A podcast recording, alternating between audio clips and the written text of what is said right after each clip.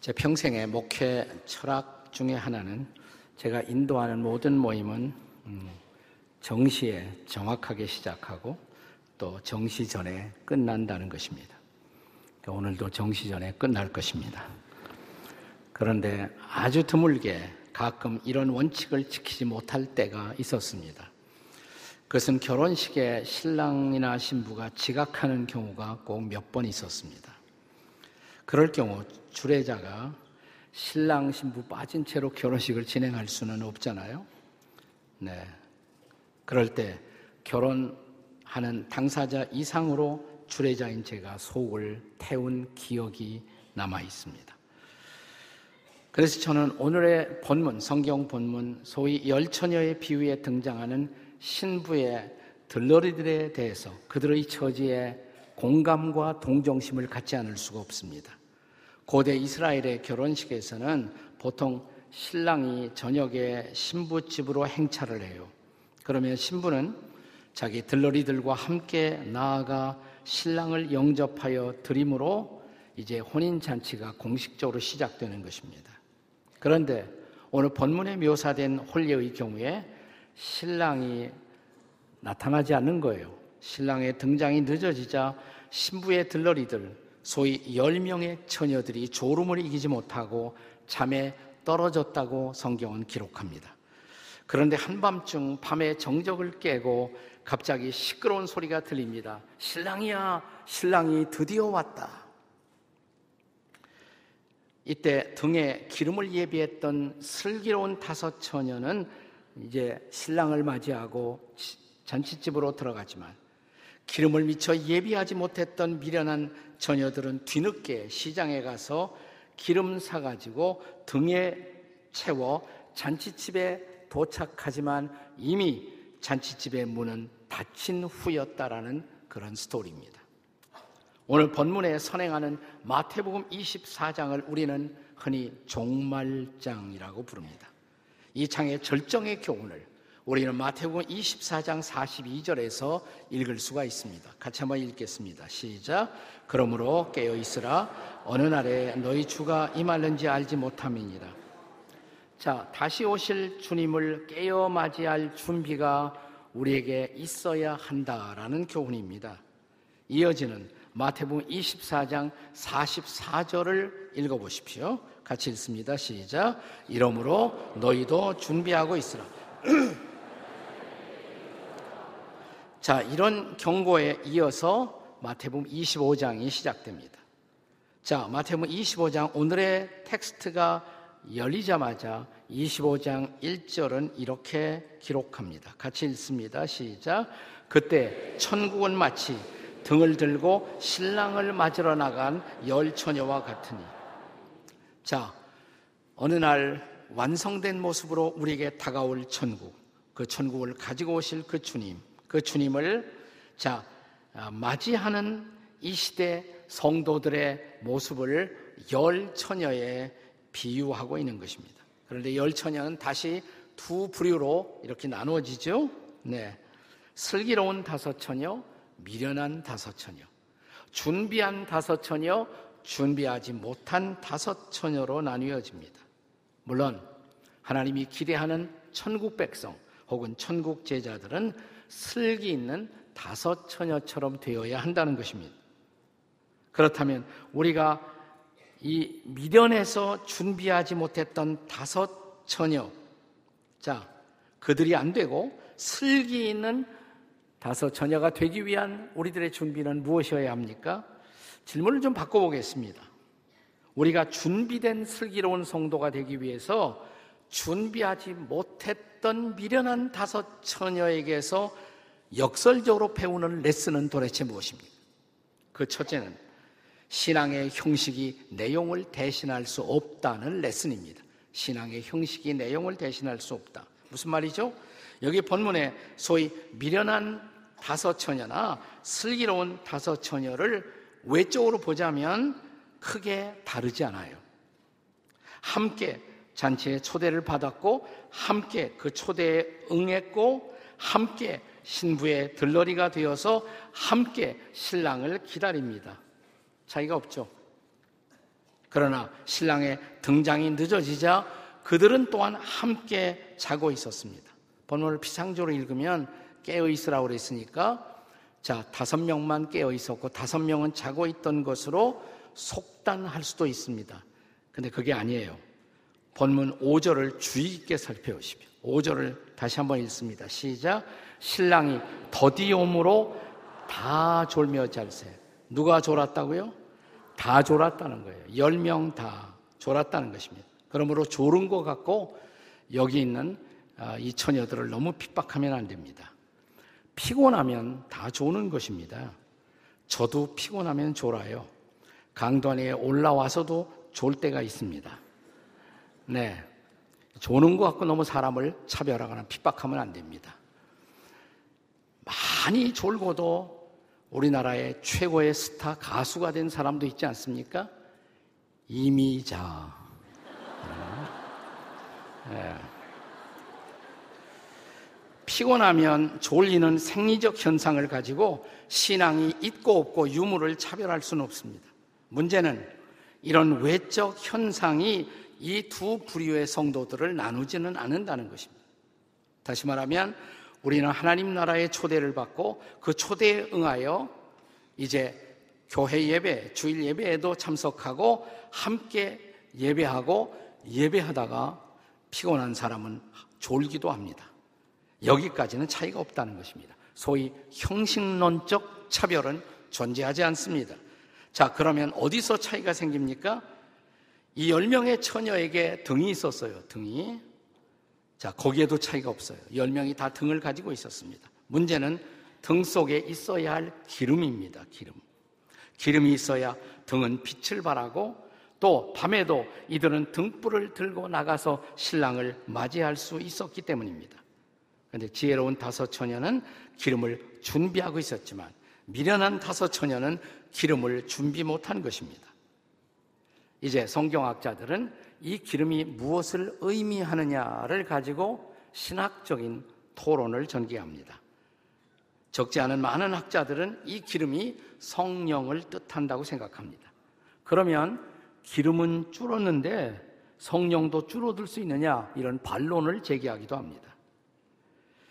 대부분의 천국 비유가 그런 것처럼 그래서 이 등 속의 기름은 성도들이 준비하고 있어야 할 선한 행실이다라고 주장하는 학자들도 있어요. 하지만 보다 폭넓게 접근한다면 우리는 신앙의 그릇 혹은 신앙의 형식 안에 담겨 있어야 할 성령 충만한 삶 그렇게 해석하는 것이 저는 보편적이고 타당하다고 생각을 합니다. 성령 충만한 삶이야말로 구원받은 성도들이 깨어 있어 준비해야 할 신앙의 가장 중요한 내용인 것입니다. 내용이 있을 때 형식은 의미를 갖습니다. 자, 형식 자체가 잘못은 아니에요. 그러나 내용이 없는 형식은 의미가 없다는 것입니다. 주님이 다시 오시는 날 우리의 삶을 결산할 때에 자, 내용이 없는 형식만 가지고 소위 신앙생활을 해온 사람들 그들은 주님 앞에 설 자리가 없다는 것입니다. 이것이 바로 본문의 비유의 결론입니다. 참된 신앙은 위기 앞에서 진면목을 드러냅니다. 신랑 되신 예수께서 다시 오실 때, 자, 그때 비로소 신앙의 내용을 갖고 산 사람과 그 내용 없이 살아온 사람의 차이가 드러나요. 그러므로 우리가 얼마나 신앙의 내용을 갖고 살았느냐 하는 것은 위기 앞에 반응하는 우리들의 모습을 보면 돼요. 자, 어려움이 찾아왔어요. 인생에 위기가 찾아왔습니다. 불평내고, 짜증내고, 좌절하고, 낙심해 버리고 맙니까? 아니면 이런 곤란과 위기가 찾아왔을 때 더 주님 앞에 나가서 더 기도하며 더 성령 충만을 구하며 그래서 여전히 찬양하고 여전히 감사하며 여전히 순종하는 삶을 사시나요? 우리가 성경에서 성령 충만하라 이 말씀이 어디 있어요? 에베소서 5장 18절이죠. 술 취하지 말라 이는 방탕한 것이니 오직 성령으로 충만함을 받으라. 근데 18절 이하의 말씀은 성령 충만의 결과적 삶이라고 할 수 있어요. 자, 그러면 그 다음 절 그러니까 에베소서 5장 19절은 뭐라고 말씀합니까? 시와 찬송과 신령한 노래들로 서로 화답하라. 노래하며 찬송하라. 그러니까 성령 충만한 삶의 한 표지, 특정 중에 하나는 찬송이 나와요. 그러면 성령 충만한 거예요. 마음으로 막 찬양하고 싶어요. 근데 찬양이 사라졌어요. 이건 성령 충만이 사라진 것입니다. 자, 이어지는 말씀, 그 다음에 에베소서 5장 20절에 범사에 우리 주 예수 그리스도 이름으로 항상 아버지 하나님께 감사하라. 여러분, 매사에 감사하십니까? 성령 충만한 거예요. 감사라니요. 불평과 짜증밖에 나오지 않아요. 성령 충만이 지금 사라진 것입니다. 이어지는 21절에 보시면, 자, 그리스도를 경외함으로 피차에 복종하라. 사람을 볼 때 한 사람 한 사람이 너무 귀하게 보이고, 섬겨주고 싶고, 복종하고 싶고, 성령 충만한 사람이에요. 근데 인간을 보기만 하면 짜증스럽고, 가서 한 대 받고 싶고, 이건 성령 충만이 사라진 거란 말이죠. 여러분, 성령 충만을 사모하십니까? 네. 우리가 주님 다시 오시는 날 주님 앞에 바로 설 준비를 하기 원하신다면 내가 그래도 나는 교회 나온다. 주일 예배는 참석한다. 이런 형식으로 만족하지 말고 진실로 성령 충만한 삶을 구하시기를 주의 이름으로 축원합니다. 자, 본문의 열 처녀의 비유가 가르치는 lesson number two, 두 번째 레슨은 신앙의 준비는 누구도 대신할 수 없다는 레슨입니다. 신랑이 도착했어요. 신랑 도착에 전갈을 받자마자 자, 미련한 처녀들이 한 일이 뭡니까? 8절 보세요. 같이 읽겠습니다. 시작. 미련한 자들이 슬기 있는 자들에게 이르되 우리 등불이 꺼져가니 너희 기름을 좀 나눠달라. 기름 좀 나눠달라는 거예요. 빌려달라는 거예요. 자, 이때 슬기로운 처녀들의 응답이 무엇이었습니까? 구절이죠구절 같이 읽겠습니다. 시작. 슬기 있는 자들이 대답하여 이르되 우리와 너희의 쓰기에 다 부족할까 하노니 차라리 파는 자들에게 가서 너희 쓸 것을 사라. 우리 이 대목에서 아이 그래도 좀 빌려주지. 이 슬기로운 다섯 처녀가 인색하다는 반발심을 느낄지도 모릅니다. 그러나 이 대목을 통해서 주님이 저와 여러분에게 전달하려고 하는 레슨의 핵심이 뭘까요? 우리 신앙의 내용이라는 것은 나눌 수도 없고 빌릴 수도 없다는 것입니다. 우리가 믿지 않는 분들을 만나서 전도를 하다 보면 가끔 이렇게 대답하는 사람들이 있습니다. 예수 믿으라 그러면 네, 제 아내가 잘 믿습니다. 그런 사람 있어요, 없어요? 있죠. 네. 또 예수 믿으라 그러면 저희 아이들이 교회 잘 나갑니다 그래요. 네. 과거에 국가 조찬 기도에 제가 설교할 때 당시에 노무현 대통령 시절입니다. 설교가 딱 끝나고 나니까 노무현 대통령이 인사하면서 이런 인사를 했어요. 담례 인사를 하면서 오늘 하나님의 은혜가 내게 임했습니다. 그 무슨 뜻으로 그분이 그런 얘기 하는지 모르겠어요. 이게 거기 있던 사람들이 다 일어나서 어, 박수를 쳤습니다. 기립박수를. 우리 크리스천으로서는 듣기 좋은 소리잖아요. 예배 끝나고 이제 조찬이 시작되는데 해 테이블에 제가 제 아내와 앉았고 또노 어, 대통령 네 분이 앉았습니다. 또 앉자마자 또 그러시더라고요. 은혜로운 말씀 잘 들었습니다. 그러더라고요. 좋은 기회라고 생각했어요. 대통령님도 좀 예수 믿을 생각 해보셨나요? 이런. 그러니까 딱 대답하는 소리가, 예, 제 딸과 사위가 교회 잘 나갑니다. 그러시더라고요. 네. 아, 그러세요? 그렇다면 예수 믿는 딸이나 자녀들의 가장 커다란 소원은 뭐냐면 그 부모님이, 부모님이 함께 예수 믿고 구원받는 거. 이걸 가장 크게 소원하는데요. 아, 그랬더니 제가 이런 공직 자리에 있으니까 국정 운영 가운데 한 종교를 선택하기는 쉽지 않아서 제가 평민의 자리로 돌아가면 진지하게 생각해 보겠습니다. 그러더라고요. 식사 관계로 더 이상 말을 이어가지 못했습니다만은 제가 하고 싶었던 말은 무엇일까요? 누구도 나를 대신해서 예수 믿고 누구도 나를 대신해서 구원받을 수는 없다는 것입니다. 시카고에 있는 무디 신학교의 학장이었던 조지 스위팅 박사가 남긴 명언이 있습니다. 이분이 이런 얘기를 했어요. 하나님에게는 자녀만 있지 손자는 없다. 아주 의미심장한 말이에요. 한번 따라서 읽어보세요. 하나님에게는 자녀만 있지 손자가 없다. 이게 뭐냐면 우리 한 사람 한 사람이 개인적으로 예수님을 구주와 주님으로 마음속에 영접하고 믿으면 하나님의 자녀가 됩니다. 그런데 아버지가 믿었기 때문에 엄마가 믿었기 때문에 자동적으로 내가 하나님의 자녀가 되는 것은 아니다 이 말이에요. 신앙의 결정은 어디까지나 하나님 앞에 개인적인 결정, 퍼스널한 결단이라는 것입니다. 어떤 분은 또 전도하면 어, 나요 나는 어머니 뱃속에서부터 믿었어요 또 그래요. 뱃속에서 믿었다. 물론 하나님의 선택의 계획은 어머니 뱃속에서부터 시작되었다고 할 수가 있습니다. 그러나 뱃속에서 믿었나요? 그건 아니죠. 저희 교회는 침례교단에 속해 있는데 침례교회에서는 유아 세례를 베풀지 않습니다. 그 이유가 뭔지 아세요? 우리가 성경에서 세례를 받는 근거는 항상 믿음 위에서 세례를 받는 거예요. 성경에 이 순서가 뒤집어지는 법이 없습니다. 듣고 복음을 듣고 믿고 그 다음에 세례를 받더라 침례를 받더라 이 순서로 돼 있어요. 듣고 믿고 세례를 받더라. 근데 아직 아기는 아직 믿는다고 할 수가 없잖아요. 그러니까 신앙이 생길 때까지 기다려서 그 다음에 세례를 베푸는 것입니다. 우리 침례교에서는 헌화식을 합니다. baby dedication. 이건 아이에게 초점이 있는 것이 아니에요. 부모에게 더 큰 초점이 있어요. 부모가 아이를 기도하면서 잘 길러서 그가 신앙적인 결정을 할 수 있을 때 빨리 예수님 영접하고 구원받을 수 있도록 최선을 다해서 이 아이를 하나님 앞에 드리며 기도하겠습니다. 이게 헌화식의 초점이에요. 중요한 것은 오늘 본문이 가르치는 비유의 레슨도 구원도 그리고 성령 충만도 그 어떤 신앙의 준비도 누군가가 대신할 수는 없다는 것입니다.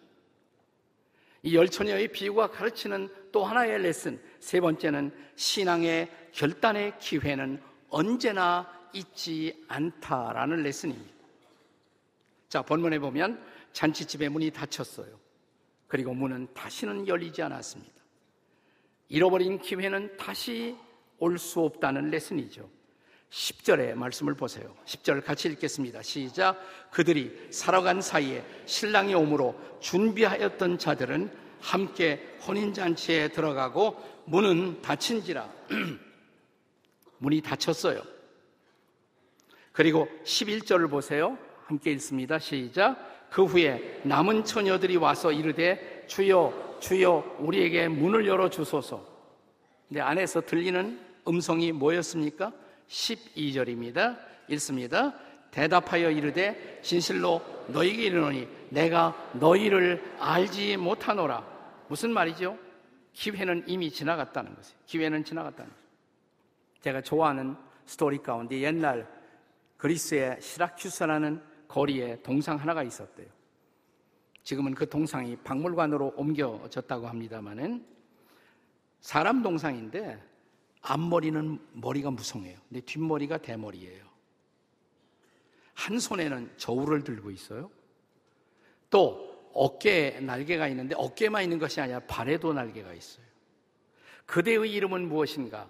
히라버로 카이로스, 오퍼튜니티, 기회. 네. 그대는 왜 날개를 어깨뿐만 아니라 발에도 달고 있는가? 내가 하늘을 달을 뿐만 아니라 땅에서도 빨리빨리 달리기 위해서. 그대의 앞머리는 왜 이렇게 무성한가? 내가 올 때 사람들이 쉽게 붙잡을 수 있도록. 그대의 뒷머리는 왜 대머리인가? 지나가면 다시 붙들 수 없기 때문에. 근데 그대는 왜 손에 저울을 달고 있는가? 잘 판단하기 위해서. 내가 기회를 붙들 기회를 잘 판단하기 위해서. 고린도후서 6장 2절의 말씀을 기억하십니까?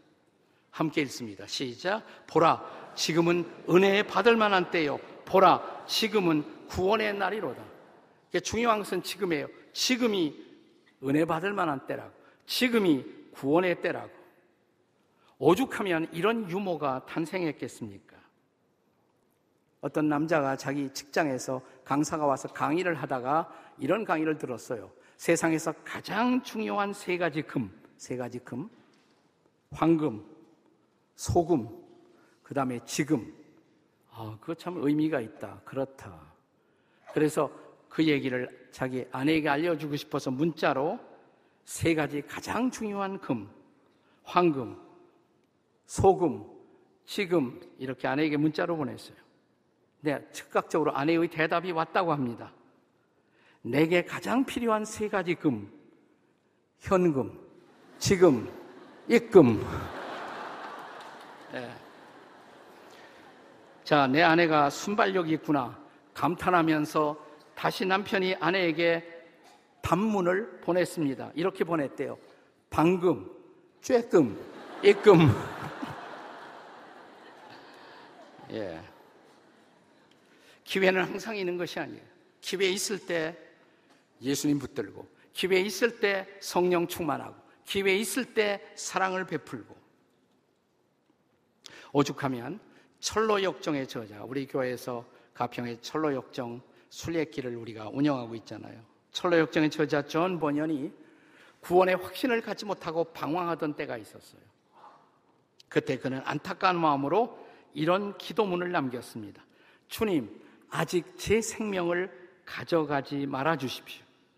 저는 아직 주님 앞에 설 준비가 되어 있지 못합니다. 오늘 내가 참된 구원을 얻을 수가 있다면, 그 구원을 확신할 수가 있다면, 저는 어디라도 가겠습니다. 저는 무엇이라도 하겠습니다. 저는 누구라도 만나겠습니다. 근데 이 기도를 하고 나서 얼마 되지 않아서 한 목사님을 만나요. 존 기포드라는 목사님을 만납니다. 신앙 상담을 합니다. 그리고 드디어 존 번연이 구원의 확신을 갖게 되었어요. 구원의 확신. 제가 국가 조찬 기도에서 노무현 대통령을 만나고 나서 제 마음에 부담이 생겼습니다. 그래서 대통령을 가까이 모시는 분에게 아, 그 대통령이 어, 그 조찬 기도에 떠나서도 설교자에 대해서 아주 좋은 호의를 갖게 되었다고 그렇게 말을 전해 와서 그러면 제가 그분 만날 수 있는 기회를 좀 당신이 마련해 달라고. 제가 구체적으로 한번 복음을 전할 기회를 갖고 싶다고. 그랬더니 아 그러지요 그래요. 근데 소식이 없어요 그 다음에. 그래서 어떻게 된 거냐 그러니까 너무 대통령이 바쁘다 보니까 제가 한번 살짝 얘기를 흘렸더니 아 그 좋은 일인데 제가 대통령직 물러가면 그분 한번 꼭 만나겠다고 그렇게 전해달라고. 그리고 그 다음 저에게 들려왔던 소식은 그분이 대통령직을 물러가고 봉하마을 가서 부엉이 바위에서 투신했다는 소식이었습니다. 그 뉴스를 들은 날 하루 종일 저는 먹먹한 침묵 속에서 식사를 하지 못했습니다. 기회가 지나갔구나. 기회는 항상 있는 것이 아닙니다. 신앙의 결단의 기회는 언제나 있는 것이 아닙니다. 우리는 오늘 주님이 주신 오늘이라는 기회 앞에서 주님 앞에 응답할 준비가 되어 있어야 합니다. 아직은 기회의 문이 열려 있습니다. 아직은 구원의 문이 열려 있습니다. 이 열려 있는 문 앞에서 이 문이 닫히기 전, 기회의 문이 닫히기 전에 우리의 신랑 되신 우리의 삶의 주인 되신 그분 앞에서 그분 만날 준비하셨나요? 하나님 앞에 설 준비 되어 계십니까? 지금 주님 앞에 선다면 천국 갈 준비 되어 있나요? 기도하시겠습니다. 진지하게 묻습니다. 나는 지금 죽어도 천국 갈 수 있다. 하나님 앞에 설 수 있다. 손 들어 보세요, 한번. 번쩍 내리세요. 준비 안 되신 분은 어떻게 할 것입니까? 오늘이라도 준비하시겠습니까? 내 마음의 문을 열고 하나님 앞에 아무도 사실은 설 수가 없어요. 다 죄인이에요. 우리의 죄를 용서하시고 우리에게 새로운 생명을 주시고 우리에게 구원을 주시기 위해서 찾아오신 예수님. 십자가에서 우리의 죄를 담당하고 나 대신 심판과 저주를 받으시고 피 흘리신 예수님, 그리고 사흘 만에 부활하신 예수님, 그분을 나의 구주와 주님으로 마음속에 영접하는 순간, 우리는 죄 사함 받고, 새 생명 얻고, 구원을 얻고, 새로운 인생을 시작합니다. 목사님, 나도 그렇게 준비하고 싶어요. 예수님을 그렇게 만나고 싶어요. 여러분들 한번 손 들어보세요. 번쩍. 한 번 더. 번쩍. 손 내리세요. 괜찮아요. 그냥 자기 가슴에 손을 얹으세요. 가슴에. 조용히. 그리고 제가 드리는 기도가 여러분의 기도와 같다면 따라서 해보세요. 이미 믿는 성도들도 오늘 이 중요한 신앙의 결단과 준비를 하는 이웃들을 돕기 위해서 여러분도 따라서 해도 전혀 무방합니다. 이분들을 돕기 위해서 그렇게 해주세요. 이렇게 기도해 보십시오. 하나님 아버지, 하나님은 저를 아십니다. 저는 죄인입니다. 저를 용서해 주십시오. 십자가에 못 박히신 예수님, 내 죄를 대신하신 예수님, 십자가에 흘린 피로 저의 죄를 씻어 주십시오. 부활하신 예수님, 살아계신 예수님, 제 마음 속에 오세요. 저의 구주와 주님이 되어 주십시오. 예수님, 예수님만을 나의 구주와 주님으로 믿습니다. 오늘 여러분이 진지하게 그렇게 기도했다면 아무 것이 눈에 보이지 않아도 들리지 아니하도 여러분의 기도를 들으신 예수님은 예수님의 영을 영으로 여러분의 마음속에 찾아오십니다. 그 예수님의 영을 성령이라고 합니다. 예수님의 영이 내 마음속에 오시면 평생 나를 떠나지 아니하고 나와 함께 동행하십니다. 오늘 이렇게 결단한 분들, 기도한 분들을 제가 축복합니다. 하나님, 이들을 축복하시고 이들이 정말 예수님을 마음에 모시고 예수님과 함께 성령 충만한 평생을 살도록 도와 주시옵소서. 확신을 가지고 기쁨으로 살며 감사함으로 살며 찬양함으로 살게 해 주시옵소서.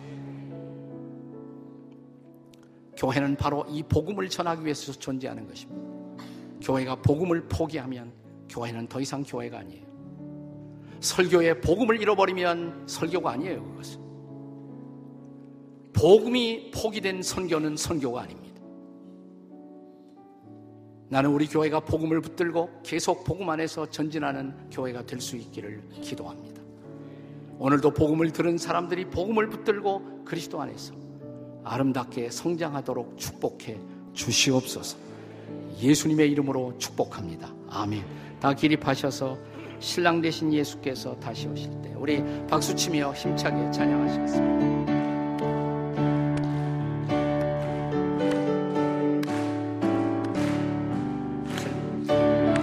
예수께서 다시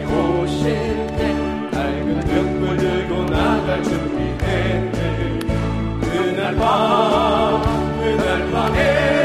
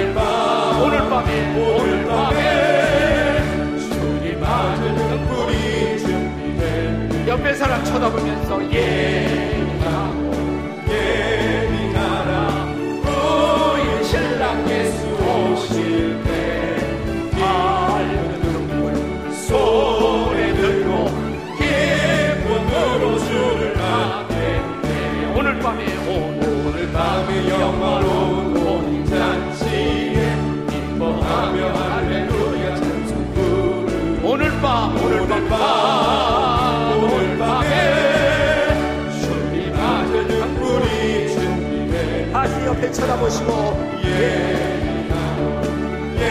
예비하라.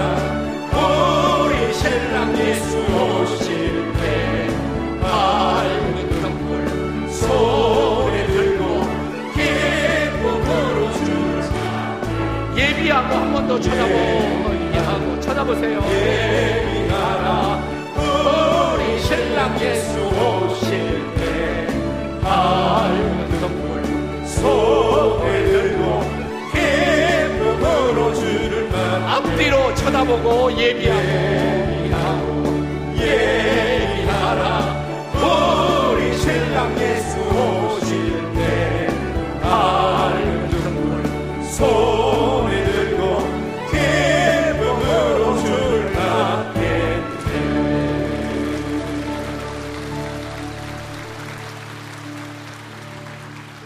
옆에 있는 분들 다시 한번 심각하게 째려보시면서 예비 되셨습니까? 물어보세요. 예비 되셨습니까? 대답이 시원찮거든 꼭 예비하십시오. 이렇게 꼭 예비하십시오. 아직 57분이 안 됐습니다. 정각 전에 저는 끝냅니다. 이제는 우리 주 예수 그리스도의 우리를 구원하신 은혜와 하나님 아버지의 한결같은 사랑과 성령님의 도우심이 오늘 성령 충만한 삶을 사모하며 구원의 복음을 전하는 공동체로 세상을 향해 나아가는 당신의 백성들의 걸음마다 저들의 일터 그리고 저들의 모든 삶의 광장마다 이 여름 단기 선교를 준비하는 모든 공동체의 식구들 가운데 성령의 운행하심과 충만케 하심이 함께 하시기를 간절히 축원하옵나이다. 아멘.